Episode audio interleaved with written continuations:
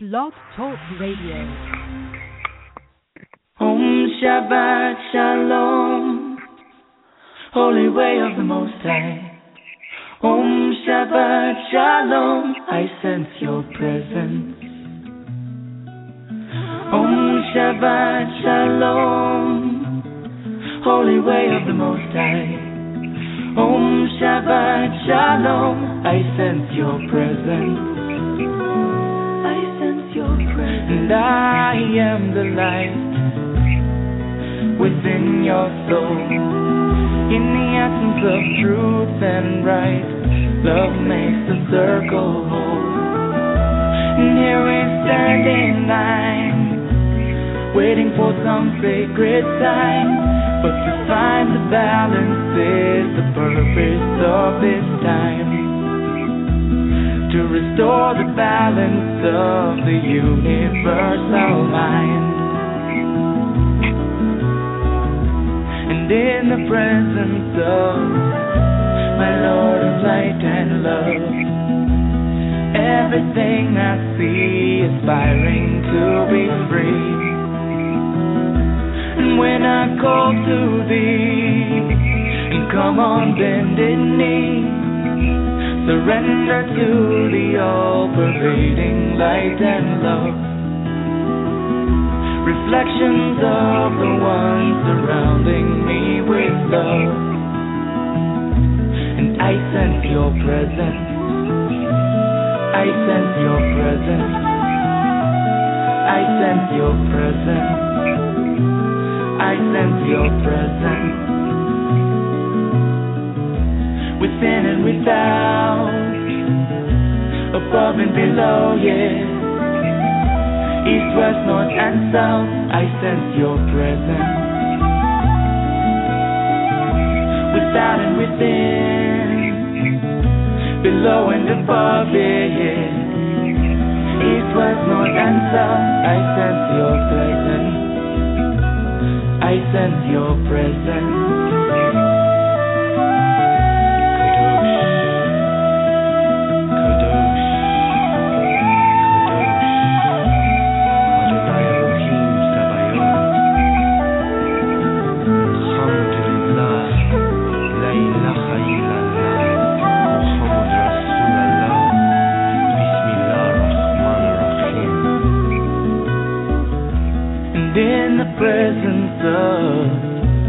Lord of light and love, everything I find in tune with the divine. And here we stand in line, waiting for some sacred sign. But to find the balance is the purpose of this time to restore the balance of the universal mind. I am the light within your soul. In the essence of truth and right, love makes the circle whole. And when I call to thee, and come on bended knee, surrender to the all-pervading light and love. Reflections of the surrounding me with love. For to find the balance is the purpose of this time. To restore the balance of the universal mind. I sense your presence. I sense your presence. I sense your presence. I sense your presence. Oh, Om Shabbat Shalom, Holy Way of the Most High. Om Shabbat Shalom, I sense your presence. Om Shabbat Shalom, Holy Way of the Most High. Om Shabbat Shalom, I sense your presence. Om Shabbat Shalom, Holy Way of the Most High. Om Shabbat Shalom, I sense your presence. Om Shabbat Shalom, Holy Angel of the Most High. Om Shabbat Shalom, I sense your presence. I sense your presence. Thank you for joining me here today on Activating Compassion Radio. My name is Jesse Ann Nichols George, and I'm your hostess today. And that music that you were listening to at the beginning of the show is I Sense Your Presence. It's by Shai. And I just want to extend a welcome to those that are returning and welcome to those that are joining us here for the very first time. We do stream live in three additional places TalkStream Live, Streamfinder, and PEN, also known as Pair Encounters Network and I welcome everyone listening through those channels as well. Here at Activating Compassion Radio, what I do is look at the different ways that compassion exists in our lives, how to remove our blocks, resistances, frustrations, and more. And some weeks I'm discussing different aspects of how compassion compassion's in our life, how it affects the different areas of compassion and how it affects our lives, and some weeks I'm doing more exercises, practical implementations, and then many times I've got really great guests on our show, and, and today is no exception to that. Um, I also highlight different musical artists along the way: Steven Halpern, Peter Kater, Joe Matson, Clare Hedin, Bruce Ciccarelli, Craig Corliss, Harold Grandstaff Moses. Um, this year I've been bringing my musical artists in along with the seasons and the turnings of the year. We've had Woven Green on, um, Angelia Grace from Ireland was on, got Dragon's Head coming up on the summer solstice, and Shashika Moruth coming up um, as well this summer. So lots of great people coming through. In my own work, what I do is I focus on helping people find and use compassion in their everyday lives. I've created the Genesis Clearing Statement, which can be found through my website. I've got some archive shows where other people have interviewed me, and I've also authored four books, the most recent being You, Me, Life Dreams, and its companion workbook, and my first two books, Activating Compassion and its companion workbook. In addition, I've created the Compassion Tour, which is a multi-state nationwide tour, including workshops, retreats, seminars, book signings, and fundraising events. And you can follow all of those things through my website at Jesse Ann Nichols George and number one.com. And just a reminder, if you enjoy the show today, make certain you share it with people because I know when I'm sharing the show, there's always somebody that comes up and goes, oh my gosh, just like this week with Robert Mather coming up. And I had somebody contact me through Facebook and they go, oh my gosh, I can't believe that he does this and I can't believe he does that. And I'm so excited about this show and this is such an important gift to me that you're doing this. So you don't know whose life you're going to change or transform just by clicking the share button. And they can listen to it through the same link in the archives. In addition, it's going to be available as a podcast through iTunes, TuneIn.com, and through my YouTube channel. So, hey, whatever works for them for listening to it, we've got an option for it.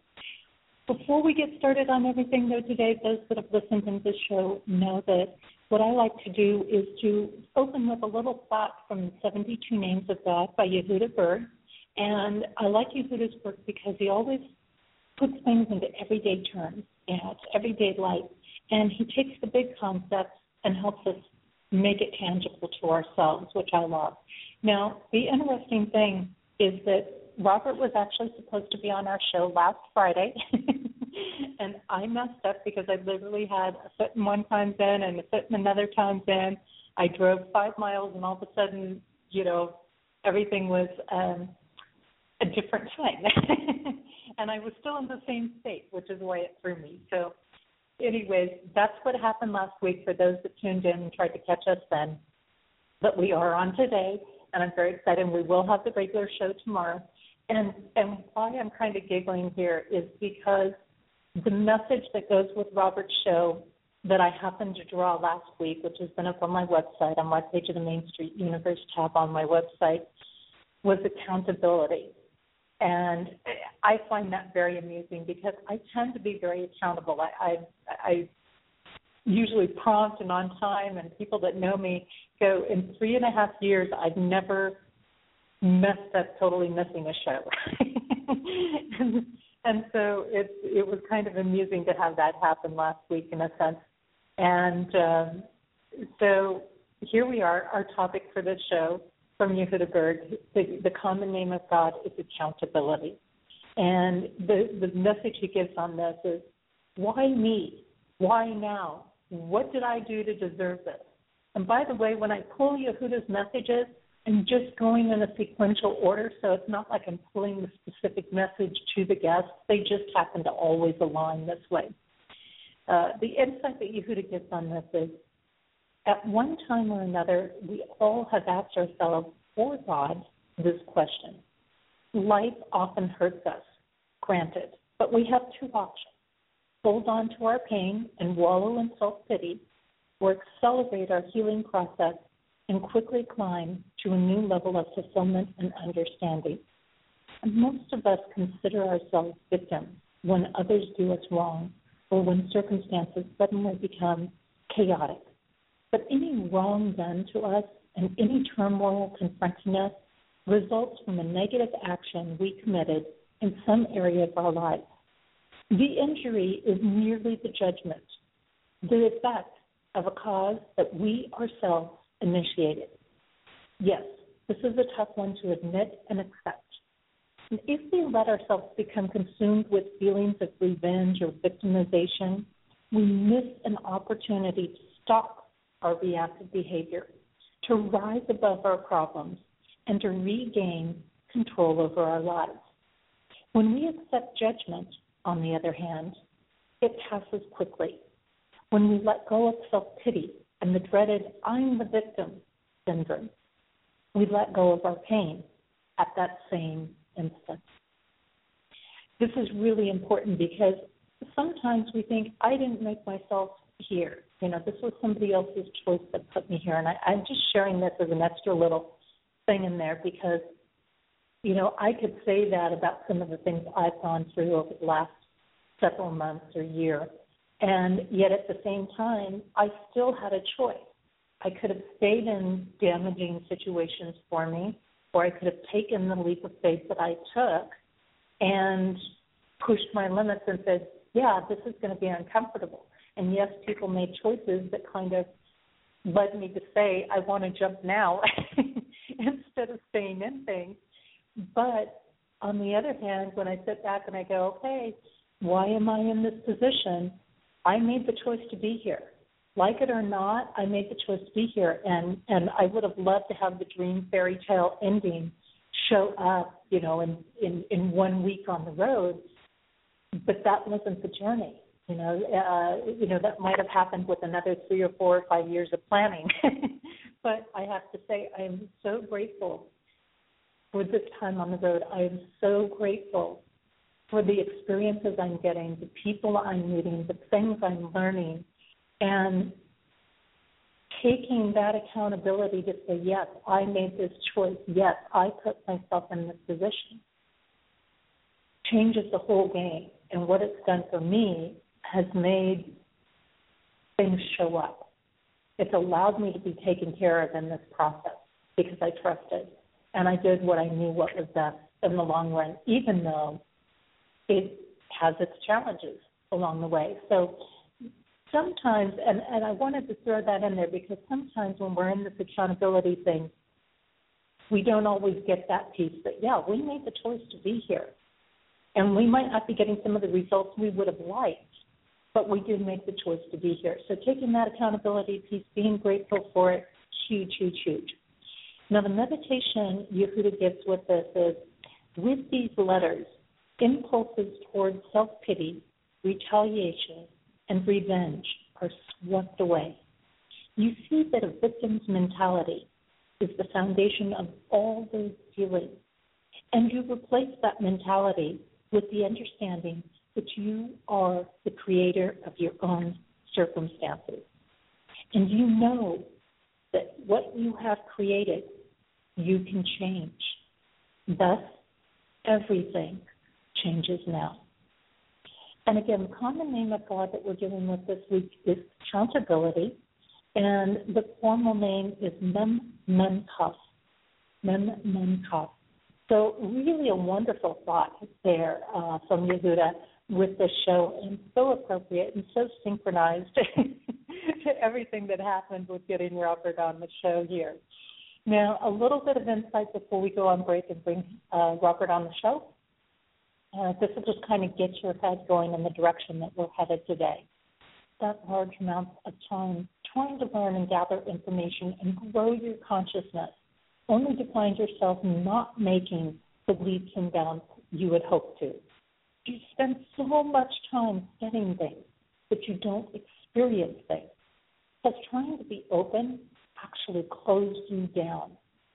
These questions bring up the aspect that so many run around trying to evolve their consciousness, but don't put it into action or stop long enough to actually be in consciousness.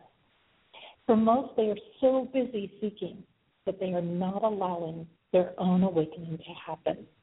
And I have seen this in several that spend hours a day reading information, seeking after answers, but then wonder why they don't feel like they're very far along or getting anywhere in their process. Somewhere there is a balance to be found. And I love this quote by Richard Harvey that really brings it into perspective. If we are serious about spirituality, we must become open, available, and responsive to the spiritual. You cannot do that if you are contracted within the ego process. Neither can you do it if you are evolving in consciousness. Because evolving is just another word for seeking, for journeying, for never arriving. It gives you the ultimate excuse. The key in this is that we learn how to balance what the ego is needing with a desire to progress ourselves on the spiritual path. I would say for most, there is a desire to know the true self and the truth in general. And this seems to be even more evident in today's times as people naturally remember more and more where they've come from, which then leads them to want to connect with the real divine state. And Robert Meagher is one person that works with what is known as sacred attention therapy, which comes from the work of Richard Harvey. And this work blends the psychological and spiritual growth. This is a process that takes people through self discovery, authenticity, and consciousness. And I feel that this aspect of sacred attention is a practice that allows the seeker within us to unearth and discover what it seems to desperately look for. It then allows us to grow through a process of continuous listening and so many times we busy ourselves looking for something in the outer world, but through self attention, we can bridge the human and soul self into a beautiful realm of communication and connection, allowing the journey to be fulfilled and to move beyond it with true experiencing of life and awareness. And do you implement sacred attention into your life, or are you living in the world of the seeker? Do you live in connection with your soul self, or are you sporadically connecting? And what is a conscious life for you? Some great questions to think about. This week, our guest focuses on a component of compassion that's related to the aspect in my book of making a difference. And this reminds us that in order to make a difference in the world, that it is important to be aware sometimes the biggest difference we can make simply by paying attention in the present moment and giving our full and sacred attention to something. It is not always in the doing of a particular act, but in being fully attentive. And I'm going to take a short break. When I return, we're going to have Robert Meagher with us, and we'll be sharing and talking about his work with sacred attention therapy. And I do want to mention I'm, I'm coming to you today from Muskegon, Michigan their North Shores Library.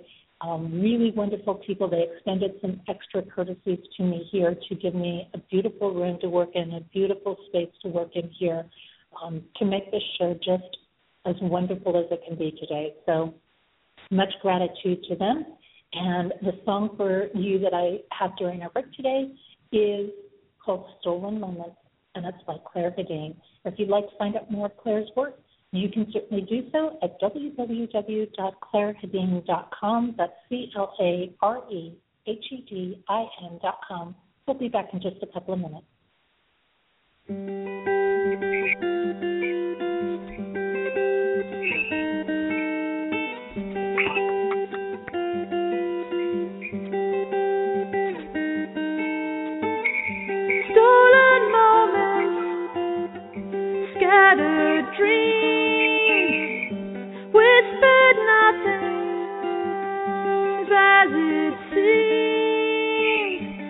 Welcome back.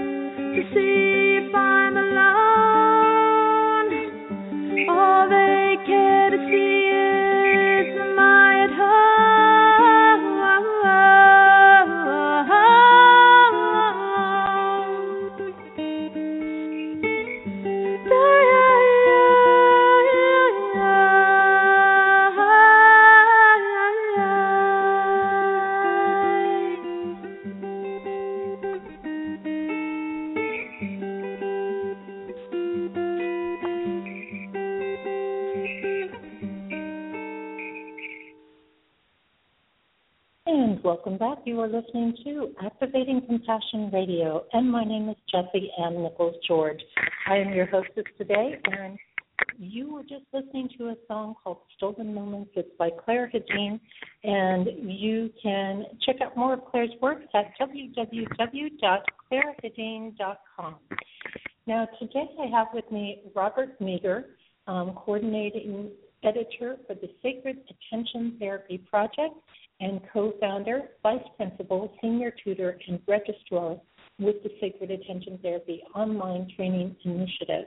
He has worked almost 25 years in traditional corporate settings and acted in various management roles in the education, uh, art, financial, not-for-profit, government, consulting, and healthcare sectors. He began to see life differently in 2008 when his soul was open to new ways of living with the realization that there had to be another way.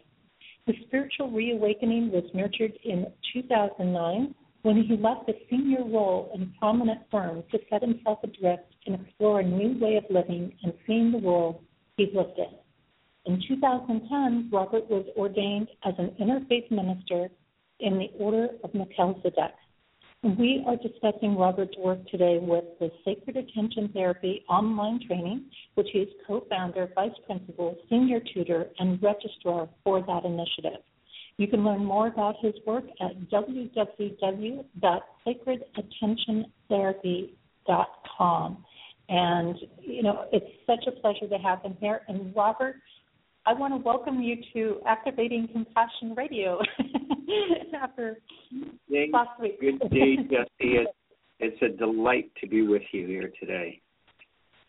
And and it's so interesting because normally we have a show that runs on Thursdays, and we were talking about synchronicities um, prior to the show, and everything came together really nicely today for for today to do the show today. And normally we have this other show that runs would have been running today, and they said, "Oh, we made a mistake in our schedule, and we can't run the show today." so hmm. that day we got to run it next week. So it just the space opened up, and it was just so beautiful, and and I'm so grateful that we could work out having you with us today. So it's a real gift. Clearly, today is the day, Jesse. I think we must be opening a new door with making some beautiful connections. I was just this morning thinking, wow, I really need to work with Jupiter more, planet Jupiter. And here we are on a Thursday, which is governed by Jupiter. So I thought, well, no, this is really appropriate. This is going to be a really good door that we're going to open. But I want to get on to your work, and I would love for you to, to start off by sharing with our listeners you know, how did you really get into this work? I mean, I gave kind of an overview of what you've done and who you are, but you know, yeah. really what brought this all together and brought you to this work as opposed to something else? Right. Um, Jesse, I want to begin first by thanking you for your loving and compassionate support of the Sacred Attention Therapy family of initiatives. And by family of initiatives, I'm referring primarily to the Sacred Attention Therapy Project and the Sacred Attention Therapy online training, and primarily through you know, the various social media networks we're both connected with. And, and again, you're very collaborative and open hearted sharing of these initiatives with your community. And I just want to acknowledge that and, and thank you very much for that support the journey with sacred attention therapy um, in general began rather blessedly in 2011 for me. Um, understanding and respecting that sacred attention therapy is the it's the lifelong work of a gentleman by the name of Richard Harvey, who I'm blessed to have as my spiritual teacher and my therapist, and I can get more into that later. And Richard and I met for the first time in 2011. I'll begin the journey there. It was a serendipitous meeting, although we know that there are no um, there are no mistakes, there are no coincidences when it comes to the people that we meet in our lives and come through our lives. And it was it was a meeting actually through LinkedIn. And to this day, Richard and I can't remember. We've stopped trying to figure it out, but we can't remember if it was I reached out to Richard or Richard reached out to me.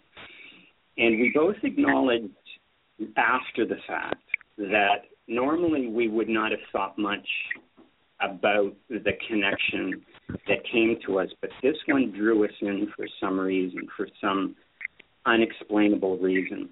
Uh, it led us to have a Skype, a Skype uh, you know chat. Um, I living in Ottawa, Canada, and Richard living in Andalusia, Spain, about uh, an hour south of uh, Granada. And so we chatted on Skype. It was just a you know a meet and greet to get to know each other. We chatted about our respective work. Uh, and that was fine. During the initial Skype uh, meeting, though, I learned that Richard at the time was working on his manuscript for uh, what would be, I guess, the fourth book uh, called Your Essential Self, which has since been published by Llewellyn Worldwide Limited. It's been out for a few years. And he, but he was mentioning he was working on this manuscript, and he asked me, he got in touch with me shortly after the initial Skype meeting, if I'd be interested in reading the manuscript, just to, you know, give him my thoughts. Well, as soon as I started me reading the manuscript, I just got drawn into this whole paradigm, this whole mm-hmm. new paradigm that he's called sacred attention therapy, which, in very brief, in my words, is the symbiotic and synergistic marriage of spiritual teaching with psychological training and development. And of course, this really spoke to my heart because of my background in psychology and then in more recent years, my path to ordination and and the whole spiritual path unfolding. And so as I dove into this manuscript, um, I started editing, um, mostly content editing, editing as opposed to structural editing. And after I was done, I passed it back to him, and he was just floored that someone would take the time and the energy to have done what I did that really kicked off the collaborative and collegial, and might I say blessed and sacred uh, relationship that Richard and I have shared ever since. And that led into my first exposure to his teachings through lectures in 2012 that very shortly after that in 2012 led me to begin working with Richard in a teacher student capacity. Richard as a spiritual teacher, myself as the student, that then blossomed and expanded into a therapeutic relationship, that then expanded into uh, Richard becoming my supervisor for my own therapy counseling practice. All of that then, and and as all of this was unfolding, it just happened so easily. It happened so effortlessly. One thing just seemed to grow and flow into another.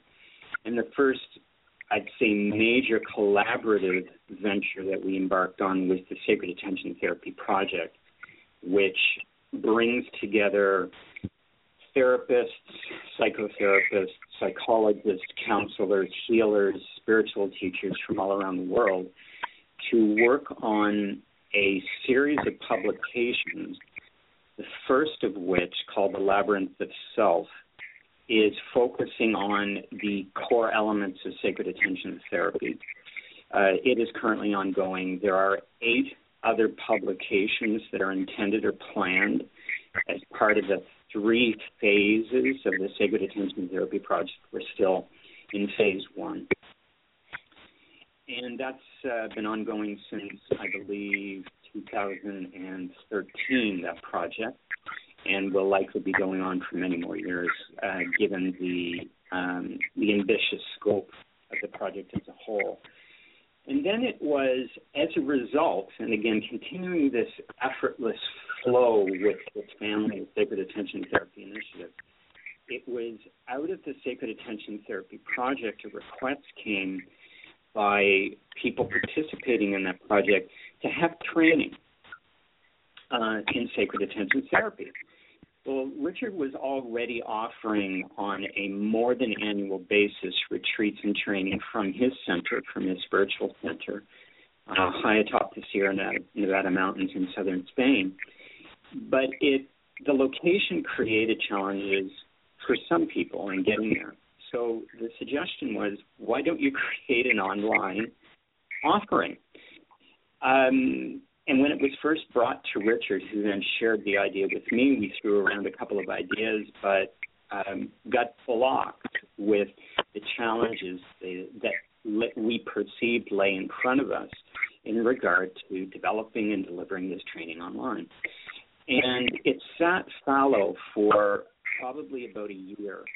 And then it was in 2014, uh, last spring, that it came back uh, with um, with an enlivening spirit to it.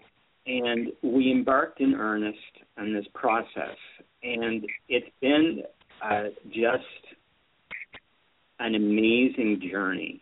Um, I, I've written about it in one of my monthly newsletters, but it felt like, and still to a, a degree feels like, climbing a mountain. And you stood at the bottom of the mountain, and speaking in regard to the Sacred Attention Therapy online training, and you look up at the summit, you realize, I need to get to the summit. How do I even begin? Well, you begin by taking a step. And we took a step, and then we took another step, and then we just kept taking steps.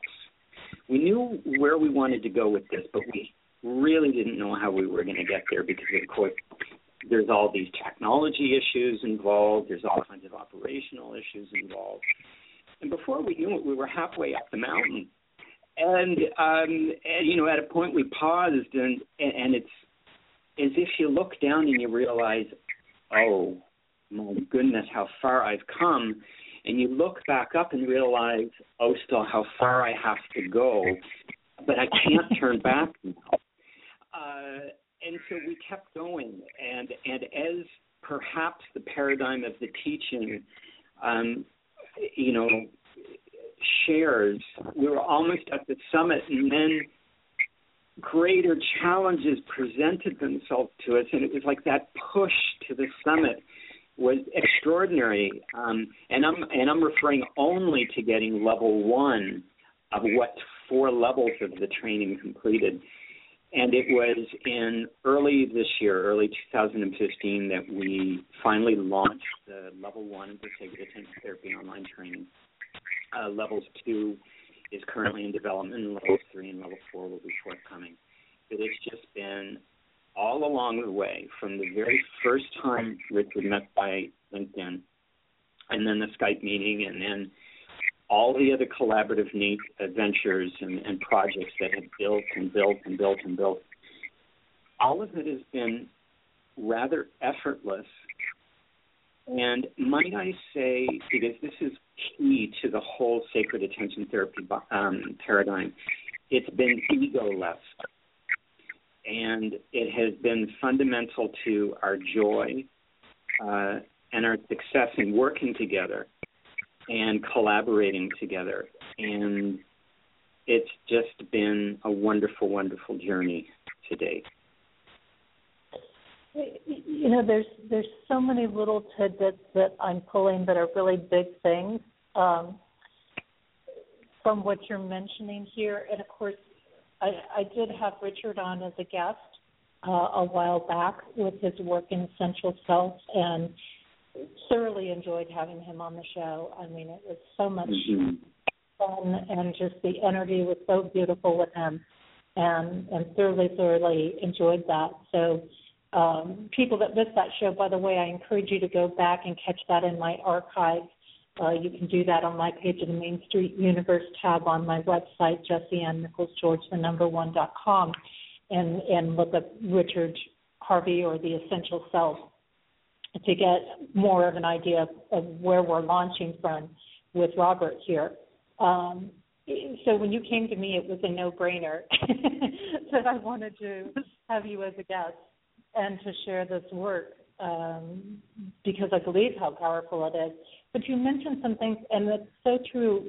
Your example of climbing the mountain, that sometimes you just you start one step at a time. You know, if you're going to go be a rock climber, you don't always know the path you're going to take. You step back, you look at the mountain, and you go, hmm, okay, this looks like it's the good path. I can see where the crevices are, or here's a line there that looks like I could get up. That's going to be a little trickier and you start mm-hmm. to look, but oftentimes you have to change course as you're climbing that rock, as you're doing rock climbing. But there has to be an openness to say, I'm going to climb the rock to start with.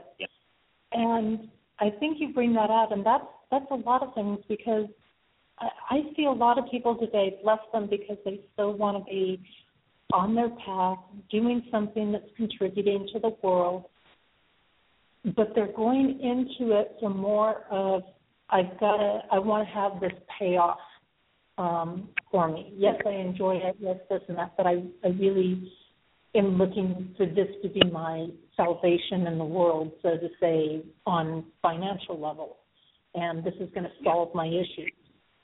And most of the time, even when the path in some ways is effortless, it doesn't mean that it's always without challenges. And right. I, I like to differentiate that because a lot of people jump on their journey and they go, Oh, look at how effortless this is. Like I could say, look at how much has come together and, and I can completely relate to this this story. I look back and go, Oh my gosh, look at what I've done in the last year and a half since I've been on the road, you know, um, or preparing to go on the road and what's happened and then I, I look ahead of me and go, oh my gosh, I have so much to do.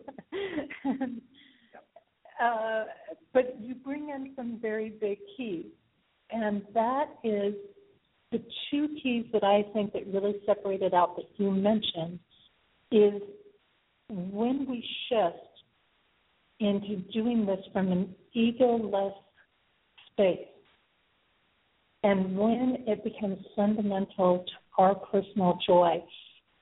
And it's really exciting to me to have you bring those two particular things out because it's an affirmation to something I'm in the process of bringing out right now. And yesterday, somebody came and started talking with me, and I couldn't just I couldn't help myself but to share it.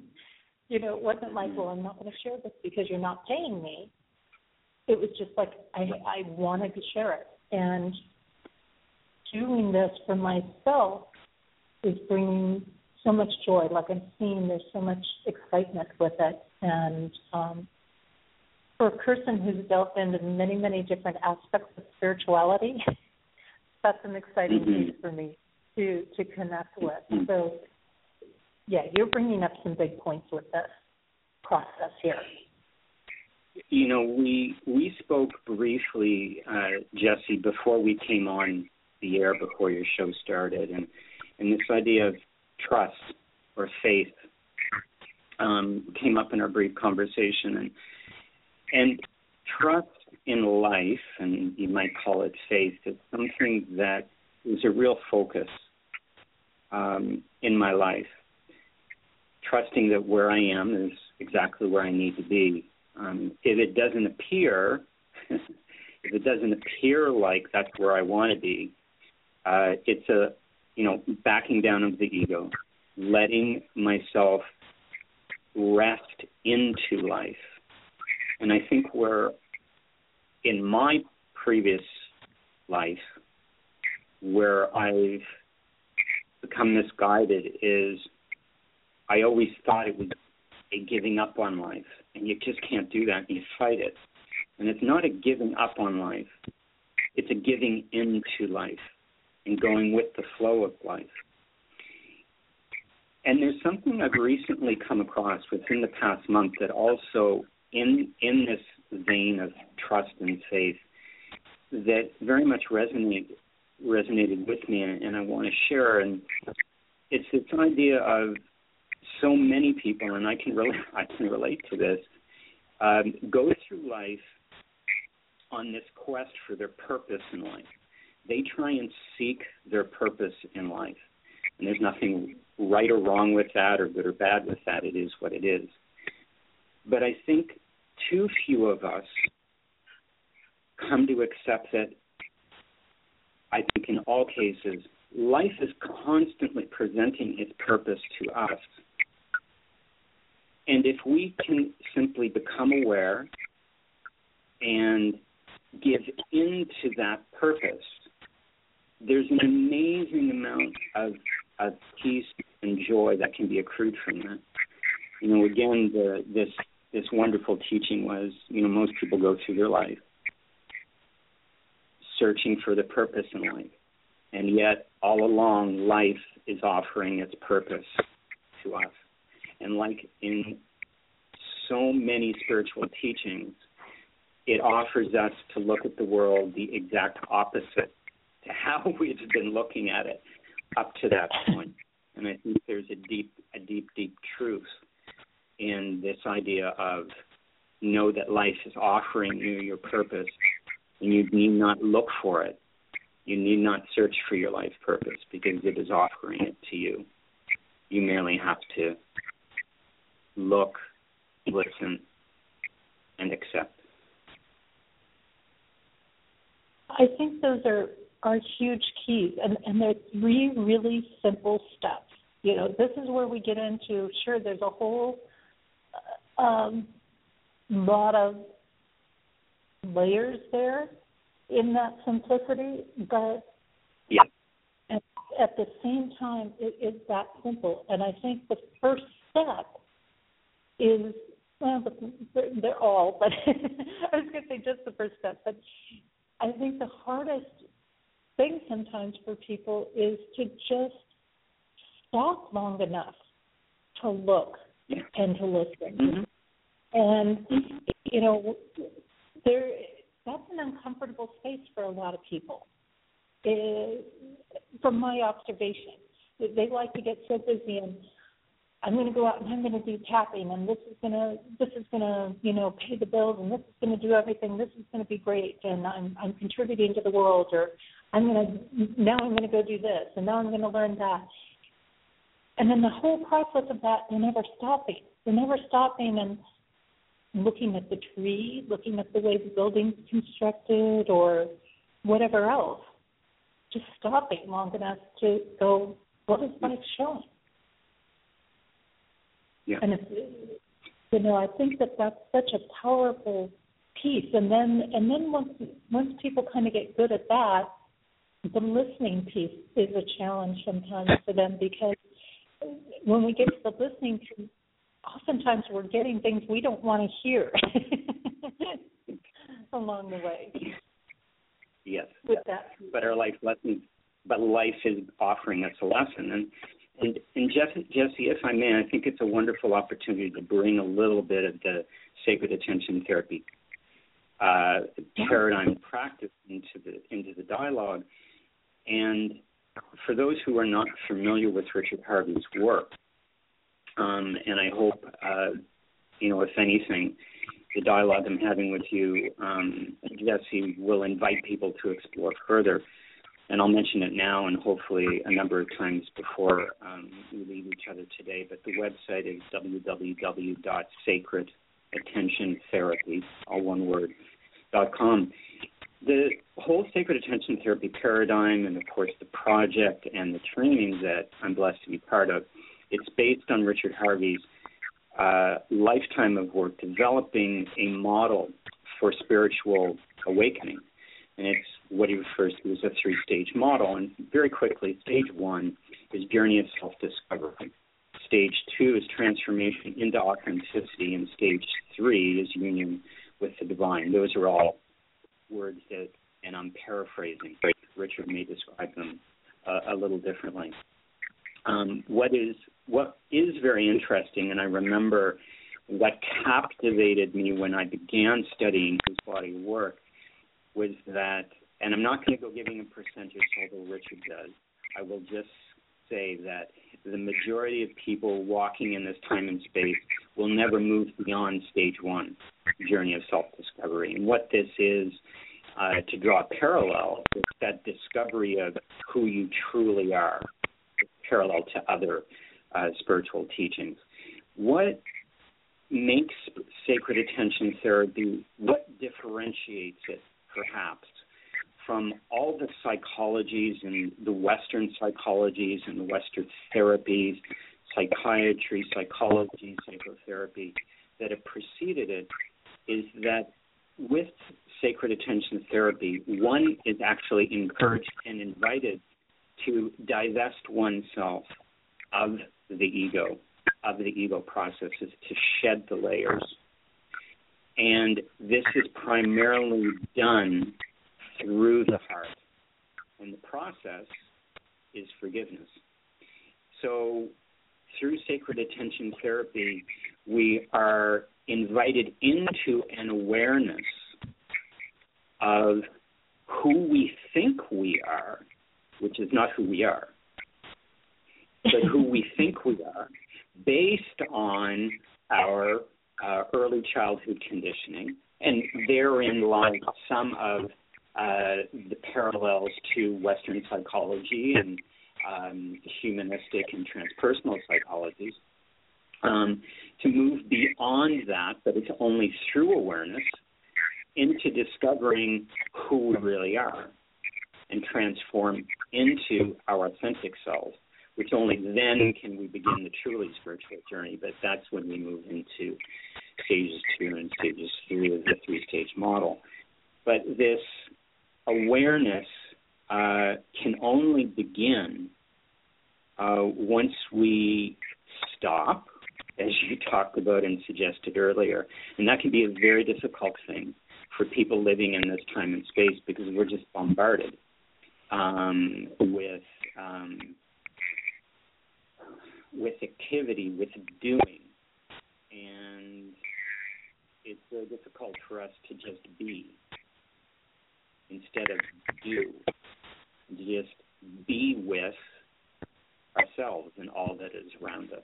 And it's only through that being that comes the awareness and the opportunity, if we so choose, the brave and the courageous journey of walking through the gate into being with our authentic self. And yeah, and and I think that that is um, there's so many pieces I can I can connect in there. I think that uh, I think being courageous is a factor. That it takes courage to to stop and say, what was I programmed? What do I think I am? And what am I really? And I think for a lot of people, that stopping is a scary place. You know, it's like if I stop, I'm going to be attacked. If I stop, I'm, yep. you know, in danger.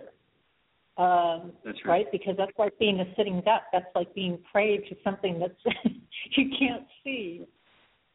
And mm-hmm. and I I think that that's a big maybe a piece that people haven't thought about that they that they're actually experiencing fear when they stop or they they don't know what to do once they stop. Well, so much of our lives is spent trying to control our life. Um, and there's many different factors that contribute to that. Um, not only family, friends, but society in general. Um, we are taught from a very early age that you know we're in control of our destiny, uh, and we need to control that destiny. And there's an interesting uh, book by a gentleman by the name of Allen Watson, and the title of the book is "A Healed Mind Does Not Plan." And the whole book, uh, it comes out of the teachings of A Course in Miracles, if if you or the the listener is familiar with it. And the message of the book is that not planning is not bad. There's nothing wrong with planning. There's nothing wrong with trying to control. But we need to understand why we're trying to control and why we're planning. And it's very simply we're doing these things, we're planning, we're trying to control out of fear of what would happen if we didn't. And he uses just some, you know, very simple examples. You know, for example, making up a grocery list. You know, to go to the grocery store. Well, there's nothing wrong with doing that. It can be very helpful. But we do it because we fear what would happen if we got to the grocery store and we didn't have a list. Well, my goodness, then we'd forget the apples or we'd forget the flowers or we'd forget the eggs. And then what? And it's just one fear after another. Um, and we become uh, almost immune to the the covering up of the fear, and it becomes the way we live our life. So again, there's nothing wrong with planning, and there's nothing wrong with trying to control, but we need to understand. We need to get out of the surface of life, dive below the surface, and understand the reason we're doing it is because we're afraid of what would happen if we didn't, and where it would leave us. And where it would leave us is in a place that's very uncomfortable uh, for the ego. It's a very uncomfortable place to seemingly be directionless, to seemingly have no place to go or strive for. It's a it can be a very uncomfortable place to be, and it's a very courageous person who is willing to go to that space and learn for themselves the truth of that space. Well, you have you really brought up some big stuff here, and and I can thoroughly relate because I feel very directionless right now, and it's it's not a comfortable space. I'm literally like, okay, what's next? I have no idea what's coming up next month, the month after, and I'm the person that's always liked my plans in place. Like, okay, here's my tour yep. schedule for the next four months, you know, um, right. and I'm all good with that. And yep. so I, I, you're bringing out some hidden fears that most people don't tap into. You know, we think that we need these different things, and it's like, but I'm afraid, like you say, it's forgetting this or not having that, or what happens if you know, if I go to a venue and nobody shows up, or um, you know, what happens when the money runs out, and I'm yep. and I'm wherever, you know, um, yep. it, and you know, and I've had people, and they ask me, you know, well, what's next? Where are you going? And I'm like, I don't yeah. know right now. I literally don't know. At certain points, like I have different options that could go depending on this or that or that. But um, yeah, tapping into that fact that there's really a fear and and to understand and and I think this is one of the things when we talk about all of these different things that are out there and, and philosophies and thoughts and positive thinking and law of attraction and whatever else. Um, these are some of the hidden fears that we don't tap into when we wonder why is why are these certain things manifesting um, in our lives, not realizing that we've got all these underlying fears going on. Yeah. With it. So, um, the, yeah. These these fears are all opportunities. Should we choose? Should we choose to rise above them? There's a there's a wonderful um, uh, offering in regard to fear being an acronym. Uh, and it goes something like this Fear can be looked at in one of two ways. It can either be fear everything and retreat, or face everything and rise and I think it's a it's a very wise way of pointing out the only way through our fears is to go through them. For as long as we resist, they're going to remain. I think it's Wayne Dyer, um, and and I'll I'll certainly invite anyone to correct me who's listening. Um, but I believe it's Wayne Dyer who says uh, what we resist persists. As long as we resist something, it's going to stick around. But it's only when we face it that we finally transcend it. And it's so much the case with the ego, and it's so much the case where the sacred attention therapy brings you is to come face to face with this illusion that you've created of yourself through your uh, family beliefs, through your life life statements, through your character strategies, through your subpersonalities, through your emotional behavior patterns, and other things that allows you to step back, look at yourself in the mirror, and realize what you're looking at is an illusion. And once you face it and overcome the fears that you've taught yourself and you've taken in as truth, but have come to see the illusion. It's only once you get through that and break through that, again, that you come to know the divinity within you, and you come to know the blessed, light filled being that you are. And life takes on a whole a whole other meaning. Life takes on a whole other dimension. Um, and for me, anyway, I can't I cannot assume to speak for anyone other than myself, but for me anyway, a much more peaceful and joyful place to live and be. Yeah, and you know, I think that's I think that's the thing. Um, really, that just, that just whole facing things, and I th- I think that's scary for a lot of people because you know, it used to be, say, you jump back even 10 years ago. Um, you know, but if you look back 10, 20 years ago, facing a fear was, oh my gosh, I can't take a vacation this year.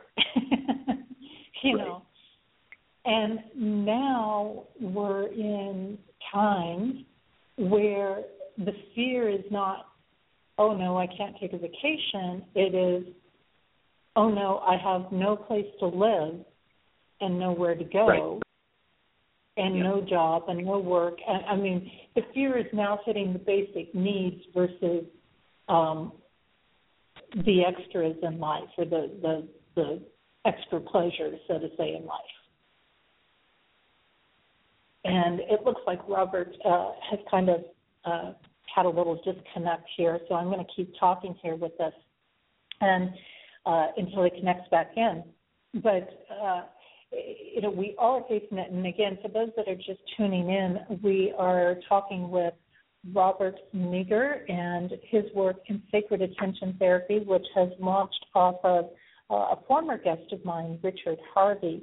And uh, Richard Harvey, uh, we had him on talking about his work with Essential Self, which was wonderful. And we've been delving into this different processes of self discovery, transformation into authenticity, and source of consciousness.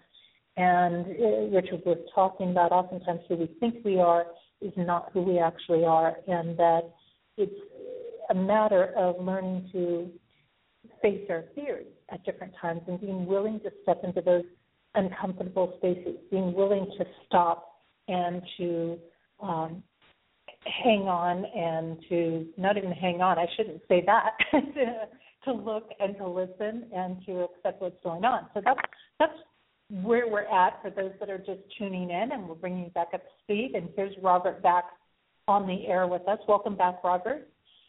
Thank you, Jesse. I just did a little recap for everybody to bring them up for those that are just tuning in um, to where we are. Now, I, I want to see if I can tie something in here because one of the things that I mentioned when I introduced you is that you're an interfaith minister in the Order of Melchizedek. And right. explain to us a little more maybe about what that is and how that ties into the sacred attention therapy because I think there's uh, that's not one of the more commonly um, heard belief systems, and it is one that I'm a little bit familiar with because I've got some background and some things that are related to that um, mm-hmm. and connected to that but uh, not everybody's aware of what that is. So maybe you can fill us in and make that connection for us. Thank you. Um, the Order of Melchizedek is uh, a priesthood order.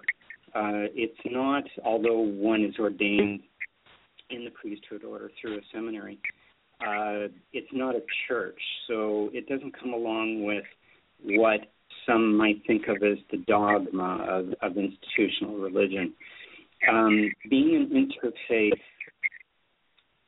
priesthood, being an interfaith fellowship, um, there are no there are no barriers to uh, celebrating the sacred uh, and to honoring the sacred. That journey began with me in 2009. Um, if I may, just a, a little bit of background, uh, Jesse. When I left corporate Canada, as I referred to it in 2009, I had no idea where I was going and what I was going to do. Um, my colleagues, friends, um, at best, thought I was reckless to do what I did. Worst thought was crazy uh, because I also left at the in a trough economy, so the the economy had taken a bit of a spill and we're at the bottom of this, and we weren't sure if there was any further to go. And I was leaving, a, you know, a six-figure salary with benefits and all of those things to, in a, in effect, go nowhere. Didn't know what I was going to do. Uh, certainly didn't know what my next job was going to be. And within Harding, a head network had we're getting you cutting in and out a little bit. Um, and, and we're, we've lost some sound on you. Okay. Then, okay, there you are. so, so corporate America, you were kind of leaving that realm, and um, and people were thinking you're not quite in our normal range of right. where your thought processes are. my. I had which we're, we're getting you cutting in and out again here.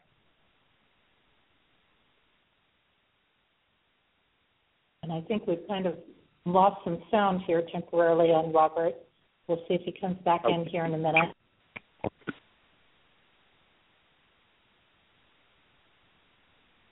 and he may need to he may need to um, try to call back in and see if he gets a, a little bit better connection or something. I'm wondering what okay. the. Oh, there you are. Are you with us? Uh, not quite. Not quite. We don't quite have sound yet. Um, in there, and and I was asking him about the Melchizedek order, and um, it is an order of the priesthood, a priesthood-based order as opposed to a dogma-based religion um, in there, which is what he was sharing, and he's working on making that connection between that for us and the um, the sacred attention therapy. But I think at this point we've we've lost sound from Robert. There's something that's happening that's uh, not there. Uh, so see what happens here. We may. Um,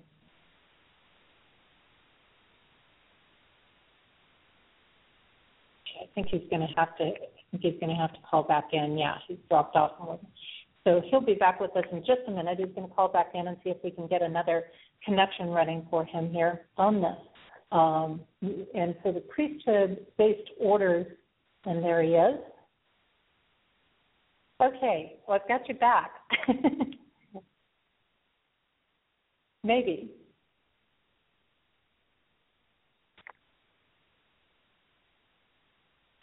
Kind of strange. We've got him got him listed in the switchboard here, but I'm not getting any sound from him. So I don't know if he's accidentally gotten something muted um, on his phone or um, on his system.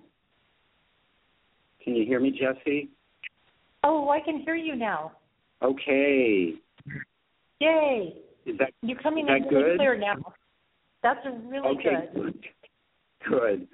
So where I think I left off was I mentioned that as soon as I left corporate Canada, I had um, coffee with three different colleagues, neither of neither of whom knew each other. So it wasn't like Sally said to Harry the day before, you know, when you're talking to Rob tomorrow, make sure to mention this. What was rather interesting is that each of the three people, again, who didn't know the other, asked me the same question, and that was, have you ever considered ministry? Uh, to which the first two people, I literally said out loud, are you crazy? Uh, and when the third person the question words started to come out of my mouth, but then I stopped, realizing that this is the third person in two weeks who's asking the same question. I paused and I said, What is it you're seeing in me that I don't see? Ask me this question.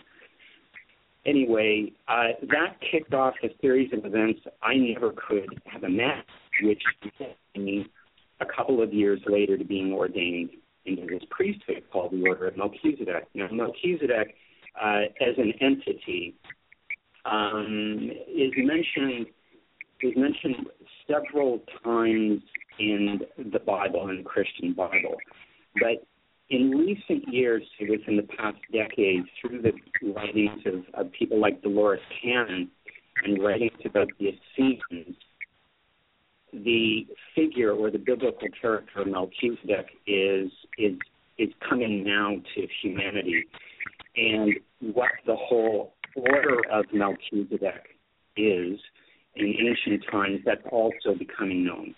But in terms of Yep. Good order. I'm going. Okay, you're back. Can you hear me? Can you hear me, Jesse? I can now, yes. okay. So the, the priesthood, really, there was only two uh, vows. I'll use that word, although ordaining priest said. Wendy's out again. Um, the pre, you were talking about priesthood holds vows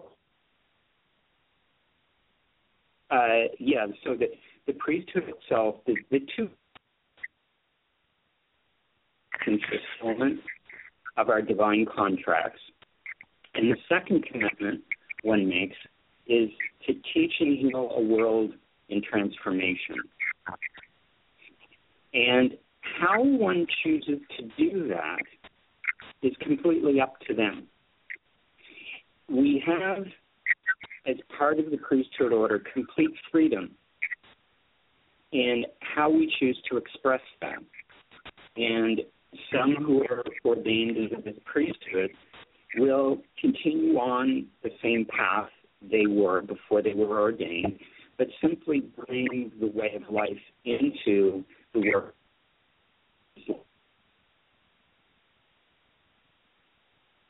Back into mm-hmm. life doing different things. Um, freedom. The priesthood comes with a great deal of freedom, but for me, it also comes with a great deal of responsibility. So, enter what's this got to do with sacred attention therapy? Uh, what I chose to do with my ordination, with my spiritual ministry, uh, when I began it, was uh, something I call spiritual exploration. Grew into the sacred attention therapy. So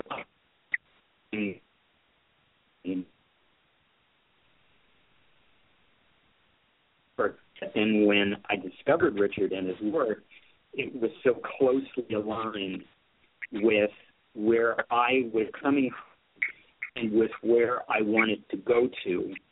It was just a blessed, um, a blessed serendipity. And so there and we're still getting a little cutting in and out here. Uh, okay, you're back. okay. Uh, so there was such a, a, if I can use that word, between what I had begun to do with my own spiritual ministry work and doing, and it felt so uh, full of life in embarking on collaborative initiatives with Richard because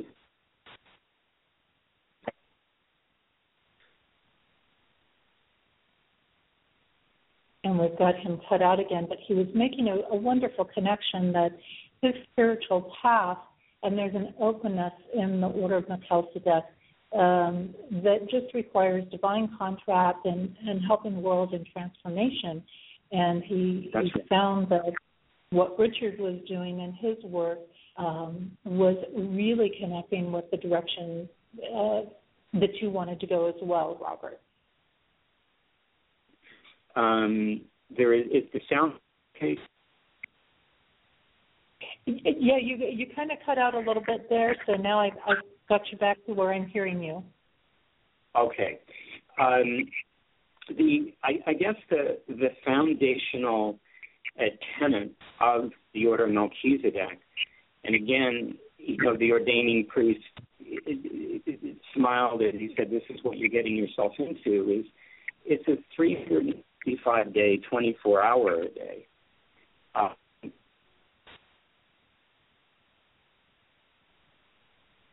Uh, and that's really where the tagline for spiritual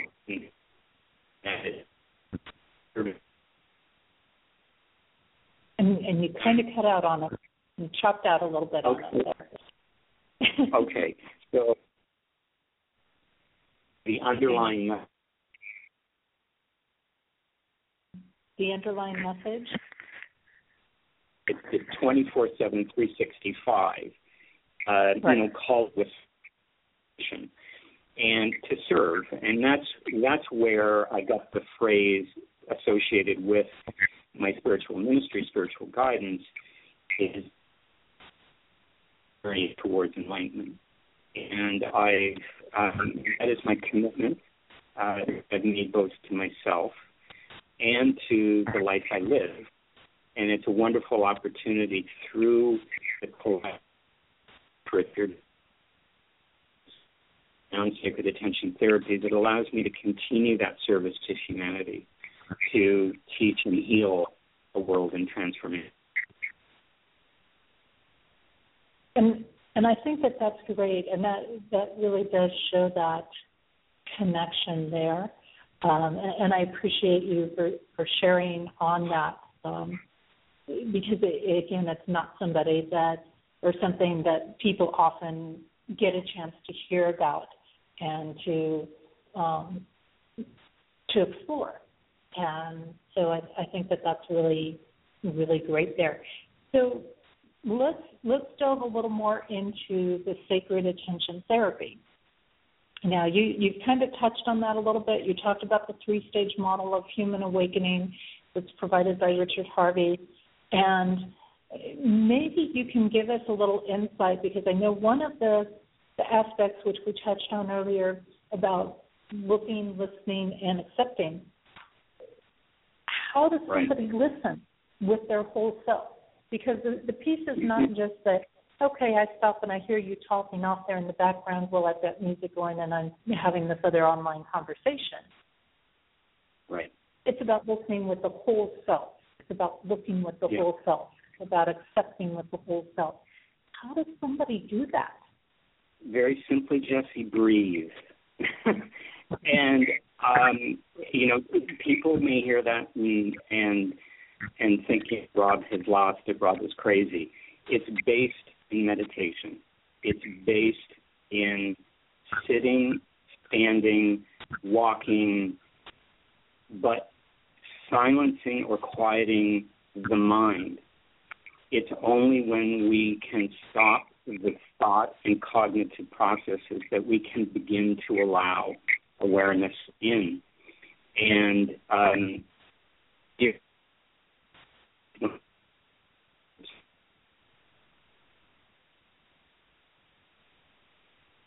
and we got to cut out again. uh, but Richard was, uh, excuse me, Robert was talking about breathing. Breathing is the key to um, bringing ourselves into listening with our whole self, uh, because it's in that process of breathing that we can uh, really open up and be still. And it looks like he's dropped off and he's going to call back in again here. Hopefully, we can get another connection going here that'll be a little bit stronger. that happens sometimes, you know. It's just I notice that I, I turn my phone the wrong way and it can it can really shift something. But um, he's right back here, so we're going to bring him back on. So yeah, breathing is the key to listening to the full self, or listening with the full self. and you're back, Robert. I think, or not. We're not hearing him. Um, okay. There you are there I am. We've got hmm. you. and we're listening. So, and I'm breathing. I, I, I, began talking about, um, you know, the key to listening with the whole self to the soul of the other is to quiet one's own mind.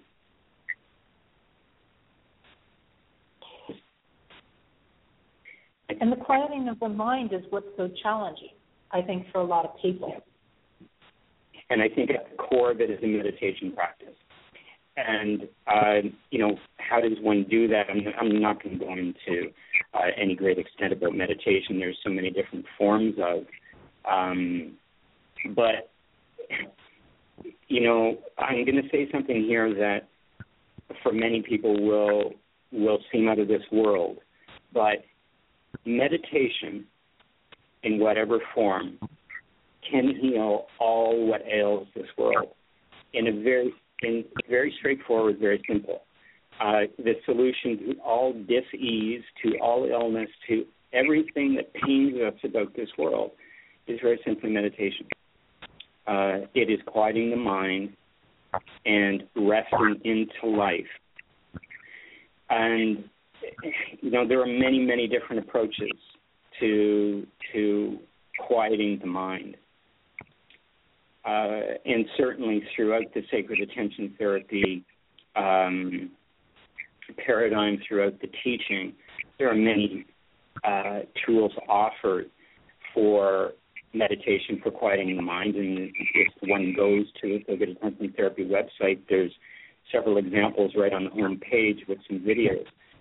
Um, but one can only begin to listen.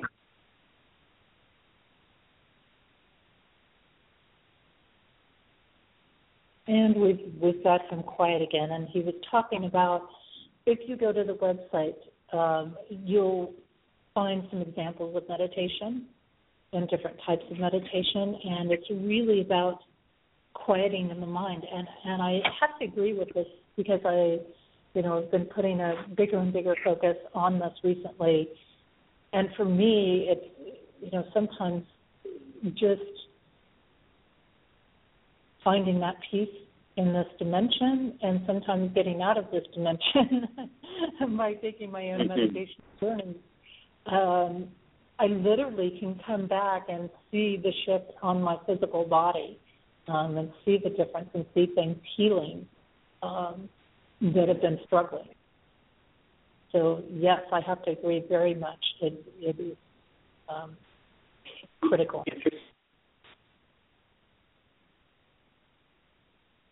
And we kind of had him back there for a minute.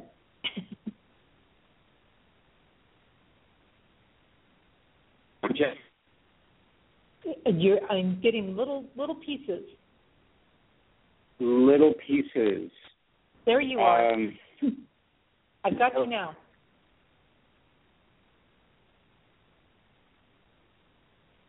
And he's out again. Okay, so um, you know, it's really there's been some great information coming in, and I do encourage anybody who's missed uh, previous parts of the show to go back and listen to it in the archives um, because Robert's been sharing some really great things, and we're delving into sacred attention therapy um, here today. And this is something that people can participate in, that they can take. Um, it, it, this is a program and a course that they're working with. Um, he's also talked about the Sacred Attention Therapy Collaborative Project along the way um, in there. And again, I, I want to remind people that the website is sacredattentiontherapy.com um, on this. How are we doing, Robert? Are you with us? I'm with you, Jackie. Can you hear me? I can hear you now. Mm-hmm. But, um, what I found very interesting about the the last it was just yesterday that Richard submitted manuscript for his forthcoming book called Your Sacred Calling. And Your Sacred Calling is going to be the text for the level two. There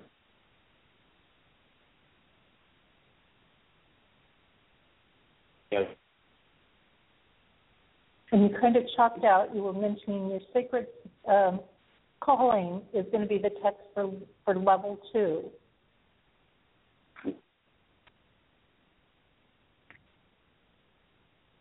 and we've got him kind of cut out again. And and there are various levels, by the way, to the sacred um, attention therapy, and I, I know of four um, that correlate with this. And um, and this is not something, by the way, that you're going to be able to just zip through. You know, hey, I can zip through this in a week or a month. Uh, because part of the sacred attention therapy work is that you've got to take the time. You've really got to delve into this, and it's not something that you can just rush through, grab on an intellectual level, and then be done with it, so to say. Um, you know, I, I think that that's I think that's a big thing for people to keep in mind uh, with this process because it is going to be about the process I think I hear you there, Robert. Thought I heard him coming in there for a minute. So, um, so yeah, there are varying levels that are doing that, and this is a work that's unfolding in the process, in a sense. Um, you know, it's definitely it's definitely unfolding as as they go. So, um, this is this is a big piece level one is under underway, and um, you know when we talk about this, it really correlates with Richard's work that we had on the show uh, previously. You can catch that in our archives, and it correlates with his, his work, Your Essential Self, uh, process of self-discovery, and that uh, that is a core aspect of the level one training for sacred attention therapy. And then in level two, what they start to work with is is it deals with from forgiveness to wholeness. And Robert was mentioning that um, that Richard was just getting the the book out and released on that called Your Sacred Calling, and um, this is going to really bring together the the final stages of inner work on personality and character. Um, and this is really going to help people with crossing the threshold of transformation. And I think this is is really huge on this um, aspects that they're that they're talking about. So these different levels are coordinating again. Uh, and he mentions also, uh, you know, once state level three unfolds, it's going to be um, equivalent to the third stage of Richard's work, which is the stage of awakening. So there are these different points along the way there. And I'm still seeing Richard, uh, Robert in the switchboard, but I'm not getting sound off of him. I was seeing if we could get some sound there, but um, doesn't seem to be coming through. Um, and I think he's going to try to come back in again for us here in this process. Um, so this is some really, really powerful work because this is really going to delve into, you know, that big question that a lot of people have: How do I get there? How do I get still? How do I use this meditation? And and Robert, I think we've got you back on the line again. Thank you, Jesse. We do. We have you back. Good. I, you know, I want to I want to thank you for your persistence and for all that you've been sharing while um, we're we're being patient with the the technology challenges we're having. But you did mention uh, you answered beautifully, by the way. You know, you connected the work that Richard's doing through the online training and and and how we come to cultivate an awareness. You brought up also uh, uh, regard to the online training, the timing. And what we're suggesting is that a person allow themselves one full year for each level of the training. Um, having gone through it myself, it will be a challenge for a person, I think, to complete the work in one level in less than a year. Uh, it can be done, if they choose to dedicate and devote uh, to the work. But uh, I would think a one year. T- and you kind of cut out on the. Okay, one year, yeah.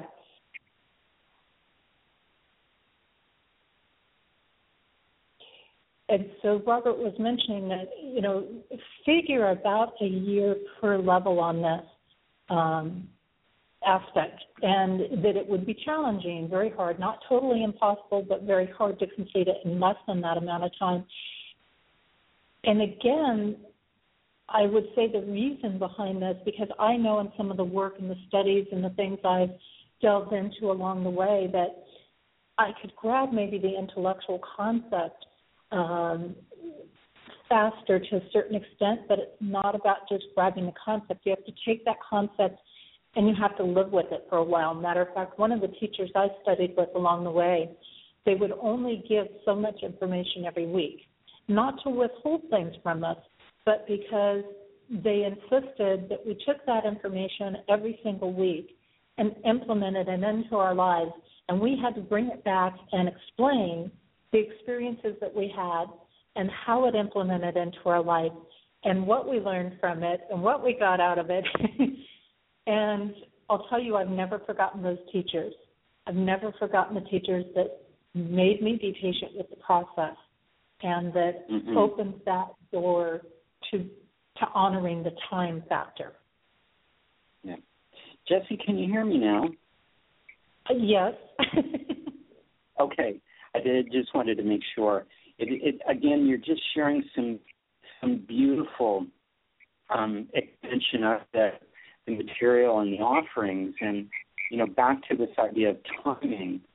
Um, one of the hopefully will be seen as the, the you know the benefits of the the format of the training online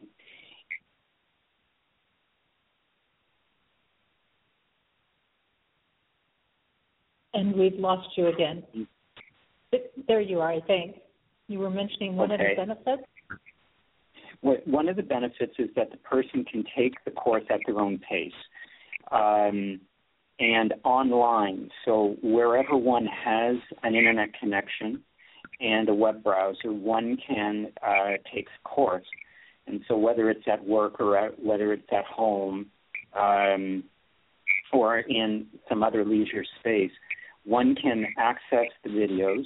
There are 12 modules in training, and within each module, there are three or four parts, and each of these parts is comprised of an online video. And so, with 12 modules, I think a healthy pace is one module per month. Hence, my suggesting earlier that a 12 month time period, I think, is a very reasonable um, goal for a person going through the course. I personally took longer with level one, uh, but that's that's just me.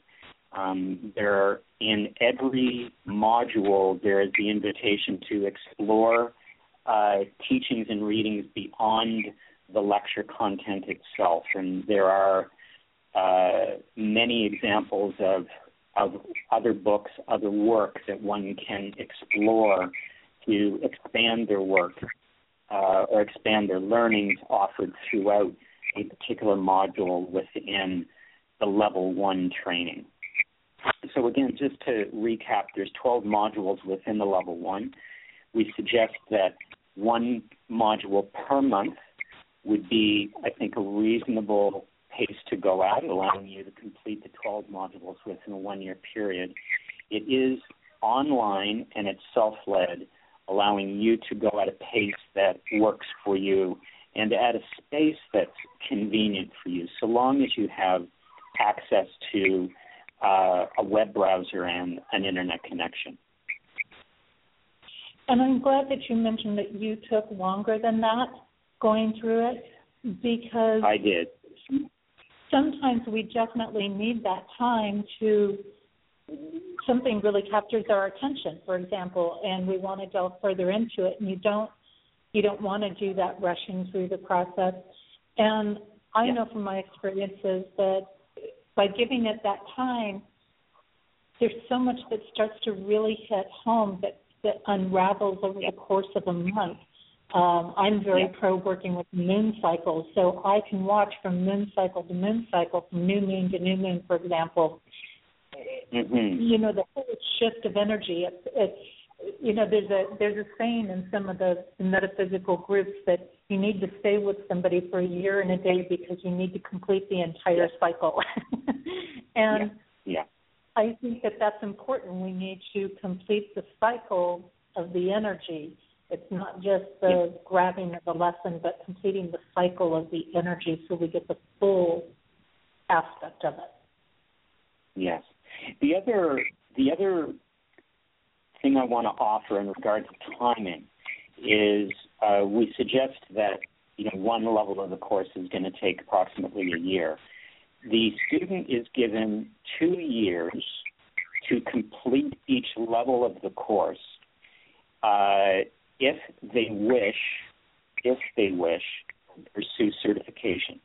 So if a person or a student does not wish to pursue take as long as they want and take as many years as they want each of the course. If you to pursue certification, and if one does, there's a series of exercises, and then there are some uh, sections that one is as part of the certification process that gives the student a two-year window to complete level of apply and go through the certification process. So while it is self-led and one can go at their own pace, if you do decide you wish to pursue certification, the uh, window we invite is to complete the level of training within two years. Okay. And, and I think that's important because there are some options with this from what I noticed that as people progress through this, um, there are options for them to take on like sort of a mentoring role or a teaching role. Um, and yeah, this as many, well, am I correct on that? Yeah, there's many opportunities to uh, be involved, uh, to have a dialogue with myself as a tutor and Richard as a tutor, and to stay involved um, after the project. So all students are invited throughout their training to undergo their own therapy and or counseling. And the student is welcome to select uh, a therapist or a counselor of their choosing. We have available a list of therapist counselors on the website that incorporate sacred attention therapy principles and practices in their own practice. And we certainly encourage students to work with a therapist or a counselor that is it's not familiar with the sacred attention therapy paradigm. Uh, certainly incorporates uh, some of the principles and practices in their own practice. And so that's the first way. We encourage the student to uh, be involved and engaged in their own therapy or counseling uh, throughout the study. Um, secondly, if during the study the student has questions, there is certainly they can contact uh, myself, the registrar, as a, as a tutor. Um, they can contact me through email. Uh, if they prefer, for example, a one-on-one uh, Skype session to have their questions answered, that is certainly possible. And certainly, we're prepared if demand gets to this point is to have regular or what might be considered in a, a regular educational institution something called office hours. So there would be times during the week that I would make myself available via Skype uh, for students who would want to call in and ask any questions. So there's plenty of opportunities uh, during the training for the student to be involved and engaged with uh, the afterwards, once a student has gone through the training and should they choose to go through the certification process, if they then want to join the faculty, uh, that's certain uh, for them, for them then to be able to um, offer their training in the form of services, of therapy and counseling services, as well as to be involved in developing and delivering future courses under the sacred attention therapy umbrella. So lots of ways for the student to be involved uh, throughout their training, uh, as well as after if they choose to um, remain with the sacred attention therapy family of initiatives. I should also mention too, or I'd like also to mention, um, Jesse, if I could, there is um, a real link and relationship between the Sacred Attention Therapy online training and the Sacred Attention Therapy project. Students who are going through the Sacred Attention Therapy online training, there will be assignments uh, that they'll be invited to complete as part of the certification process. And one of the assignments is what we're referring to as a major essay, or in a traditional educational institution, what might be referred to as a thesis or a dissertation.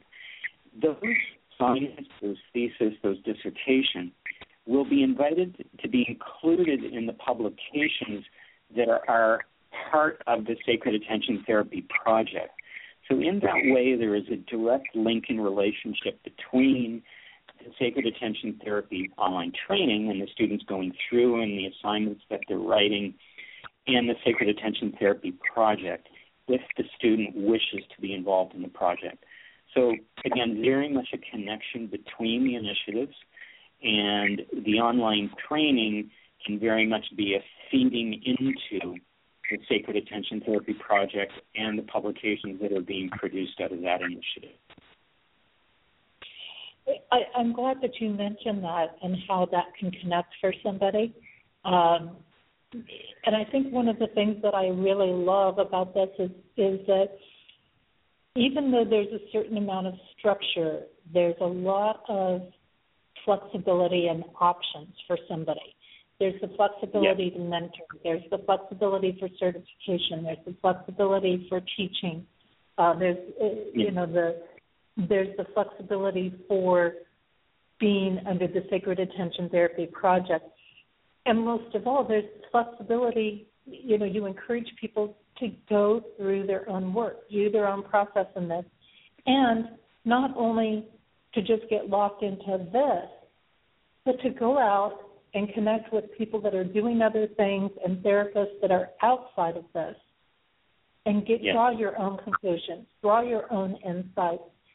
And I love that so much about this because mm-hmm. so many things out there go, this is it. You got to stay in this box. You got to stick with this format. You can't stray. But to me, yeah. when you're dealing with something from genuine, authentic truth, it will yeah. interrelate with everything else out there. Mhm. Mhm. I I do want to also mention, uh, Jesse, an offer for those who may be listening. Um, the online training, if I can speak to it just for a minute, um, there's really three groups of people that um, we're, we're speaking to and uh, who may be interested in this online training. Uh, first, there may be the current practitioner, the, the psychotherapist, the psychologist, the counselor, uh, the spiritual healer, the coach, who already has some training, who already is in practice, but wants to uh, go beyond all that has come before in terms of the teaching paradigm. So I'm referring to the spiritual teachings, I'm referring to the Western psychologies, the humanistic, the transpersonal psychologies, um, and respecting all of that and going further and wanting to add some new tools through the sacred attention therapy paradigm to their current practice. So the first group of people may be the current practitioner who would want to further their study, further their own practice, and add some tools to that practice.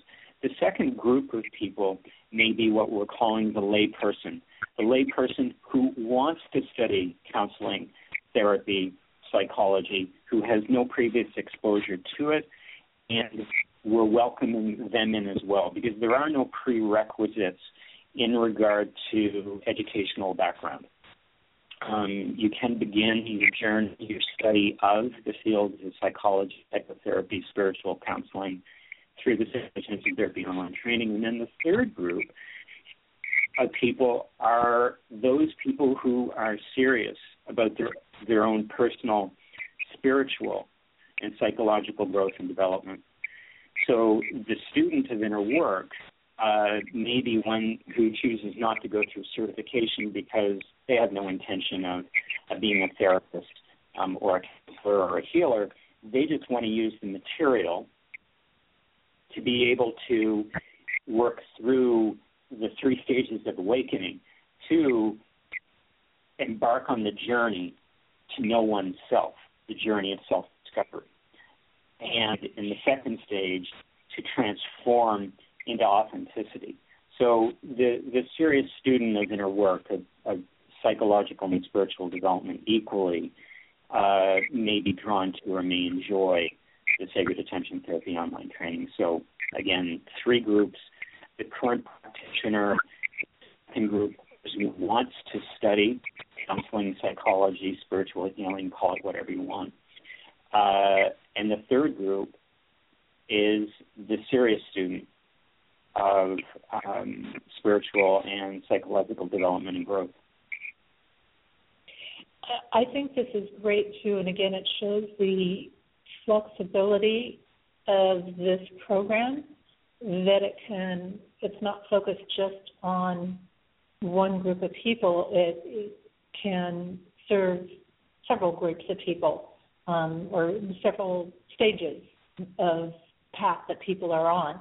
And just because somebody pursues this on a personal level doesn't mean that they ever want to be a therapist. They might decide they want to do something like that in the process, but you know, that's not necessary. That's not required. That's not um, a have to do thing by any means. It could just be because they want to work on themselves. And that's right. And I really love that about what you're doing here and what this program is offering. Um, I just know, and I remember from talking with with Richard that uh, you know the the level or the the quality, the insightfulness um, of this work is is so so open and so expansive and so evolved. Um, mm-hmm. To me, it's just so very aligned with truth, with real truth. And um, now, somebody who, who says, "Great, I love what you're doing. I get that I need to go check out the website, sacredattentiontherapy.com, and all of that." Now, is there can people start this program at any time, or are there certain starting points that they have to join, and it's going to start the beginning of every month, or how does that work? They can take it any time they want. Yeah, thank you, Jesse. The, the person can take it anytime they want. The starting point is through enrollment. So if one goes to sacredattentiontherapy.com, underneath the main menu item uh, SAT, which stands for Sacred Attention Therapy Training Online, there is an enrollment form menu item. And the process really begins with that enrollment form. So the student will fill out the enrollment form and submit it online. They will be contacted uh, very quickly within 24 or 48 hours of acknowledgement of their enrollment form. And then upon review and acceptance, they will be provided with access to the password protected page that has all the modules for the student then to begin their study at their pace. So the process begins with enrolling, and once your enrollment uh, form has been uh, reviewed and your enrollment accepted, you're then provided access to the page where all the training material is contained. Perfect. Perfect. I I just absolutely love what you're doing here, and I love that you connected with Richard because over the years I, I was watching his work and I was seeing you come through on different things. And I was yes. watching your work for many years online, and um, I know I connected with you very early in getting into some social media things for yes, myself. That's right. And yeah. uh, and I, I just when I when I heard you had connected with him, I was like, okay, there's something powerful happening there because I know these two people, and it was a little bit of a surprise, but then at the same time, I was like, oh, this is going to be really really good. So I, I was so excited to see that happen and um, and to see that connection there, and so.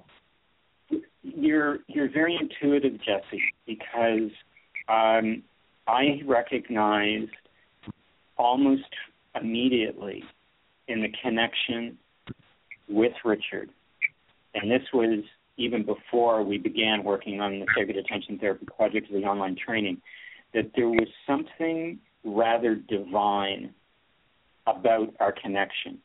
Um, what people may not understand is Richard and I to this day have not met in person. Um, and we both look forward to to that opportunity. Um, but there is something beyond either of us, beyond both of us, that's at play here, and we both recognize it. And there is no doubt in my mind that this is clearly spirit is at work uh, with the family of sacred attention therapy initiatives with our meeting, um, it is clear to me that this is someone was intended to come into my life, and how blessed I am for that connection, as I am with you, Jesse. And it feels right. It feels good. It feels like I'm where I'm supposed to be. And Richard and I, although although um, I can't say we agree on everything. Um, there has been such an alignment in our spiritual teaching and our spiritual learning, in our philosophy about life. Uh, there's been such an openness to learning from one another. There's been such an openness to working together for something beyond ourselves.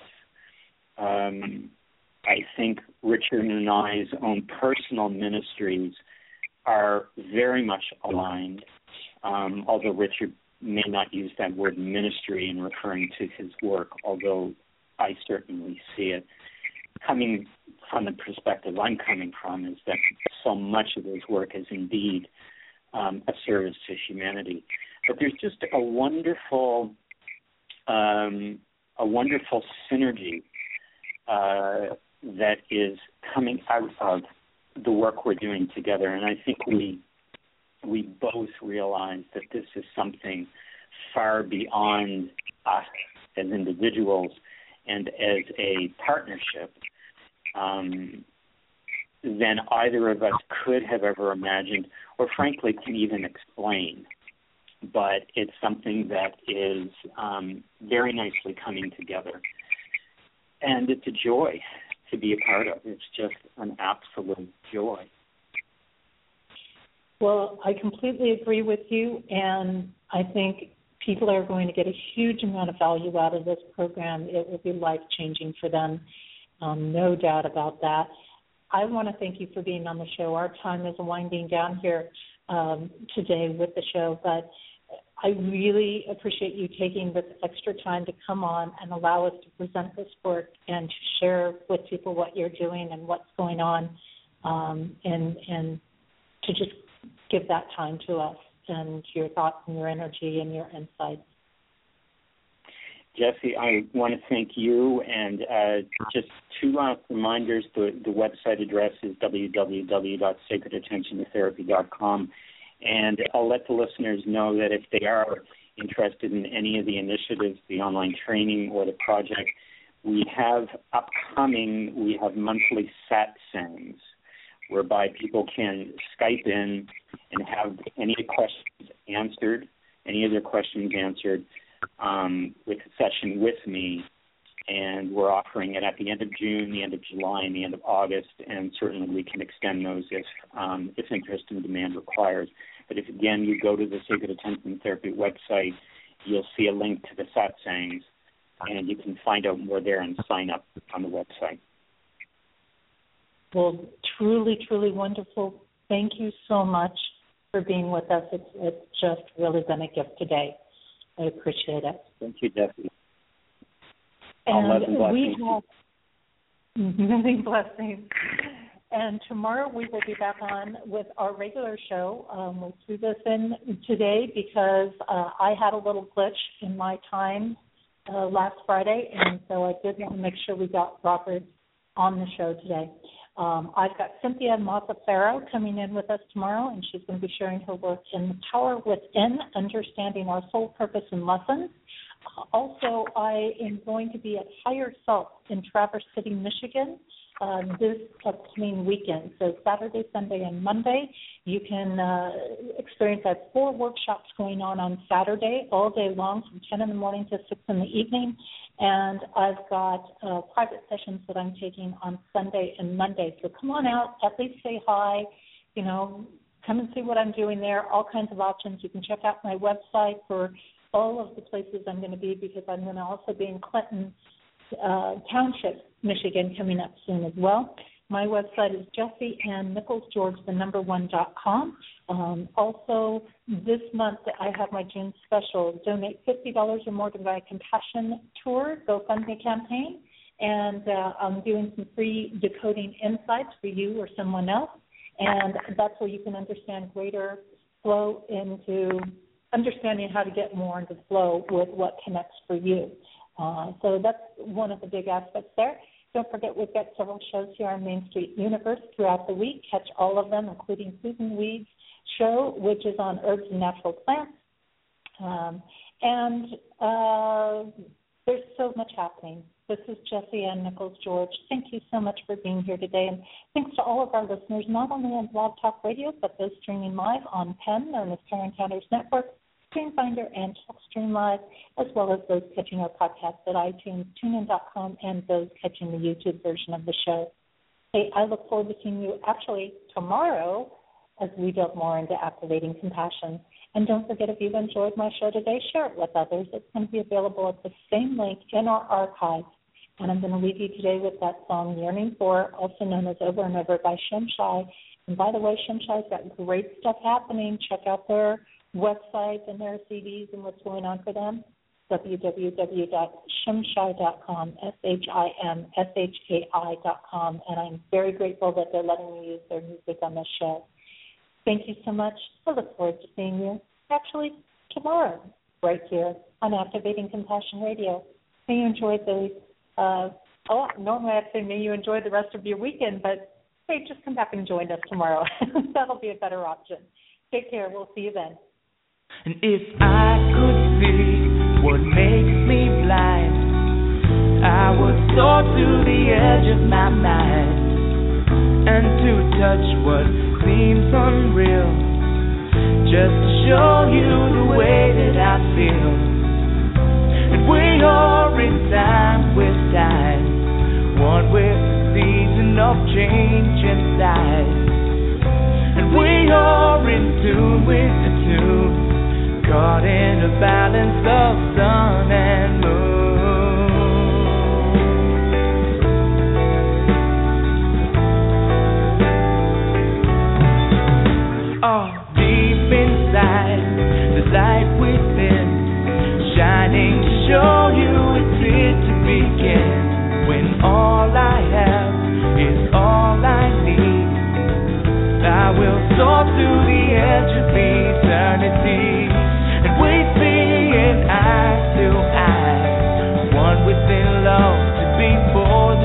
And we're walking hand in hand caught in the balance of God and man.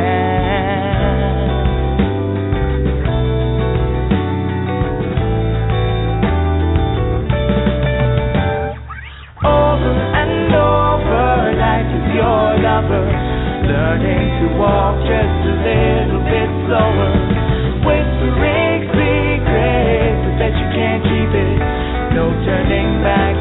this time we reveal it one to another, all will discover the essence within the most beautiful lover. Time is still turning, the love is still burning. Deep in your spirit, your heart